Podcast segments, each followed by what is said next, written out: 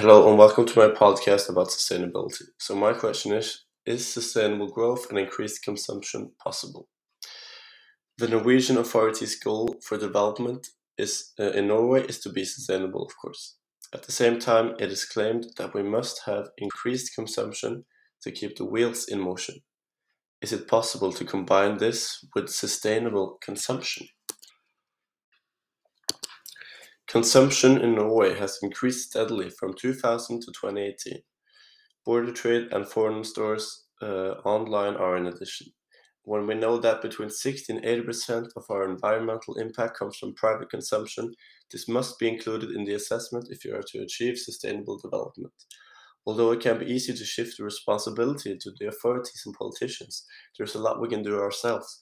We decide for ourselves what to buy and what to throw away. So, I'm going to talk a bit about gross domestic product, or GDP. Is this a measure of welfare? GDP is a measure of the total value of what is produced by goods and services in a country. If GDP per capita increases for a period, we say that we have economic growth and that value creation increases.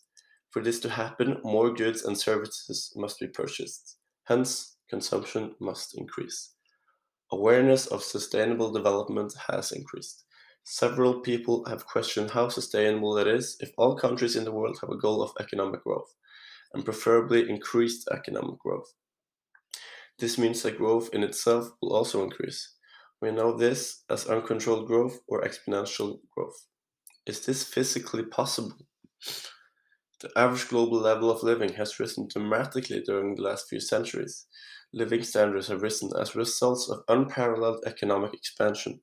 However, this expansion has had a serious side effect, environmental damage. Many people believe that phrases like peak oil and climate change have led them to believe that we have hit the limits of economic expansion if that is not slowed. It would eventually destroy the earth and all of its inhabitants.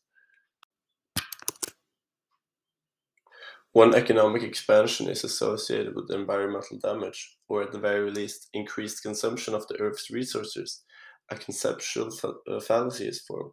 Despite their previous close relationship, it is theoretically feasible to have infinite economic expansion on a limited planet.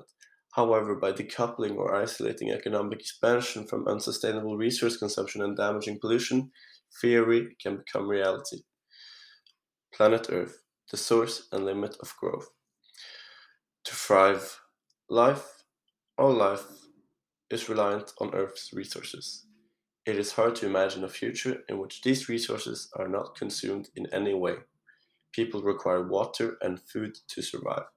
Furthermore, humans have discovered that using other resources such as wood has allowed them to build fires to keep warm and structures to protect them from the elements such as wind, rain, and snow. Humans have been able to not only exist, but also to improve the quality of their lives, thanks to the usage of such resources. The desire for ongoing economic growth is motivated by the desire to increase one's quality of life. However, economic progress and increase in people's living conditions have been rather sluggish for most of human history. Around 200 years ago, the situation drastically changed. According to Jordan Bradford DeLong, an economic professor at the University of California, Berkeley, average gross domestic product per capita remained below $200 from year 1 until 1800, but began to climb significantly after 1800, reaching $6,539 by the year 2000. While much of this economic progress and improvement in living standards has been concentrated in a few countries, developing countries have seen rises in per capita economic growth, longer life expectancies, and lower illness and malnutrition death rates. However, this economic expansion has been accompanied by tremendous use of natural resources and environmental damage. Furthermore, while climate change is not new, evidence indicates that the rise in global temperatures since the second part of the 20th century is almost certainly due to human activities. Many people believe that economic growth is unsustainable because of significant increases in resource use and the environmental impact of industrial activities. However, these critics have a limited but sensible understanding of economic progress.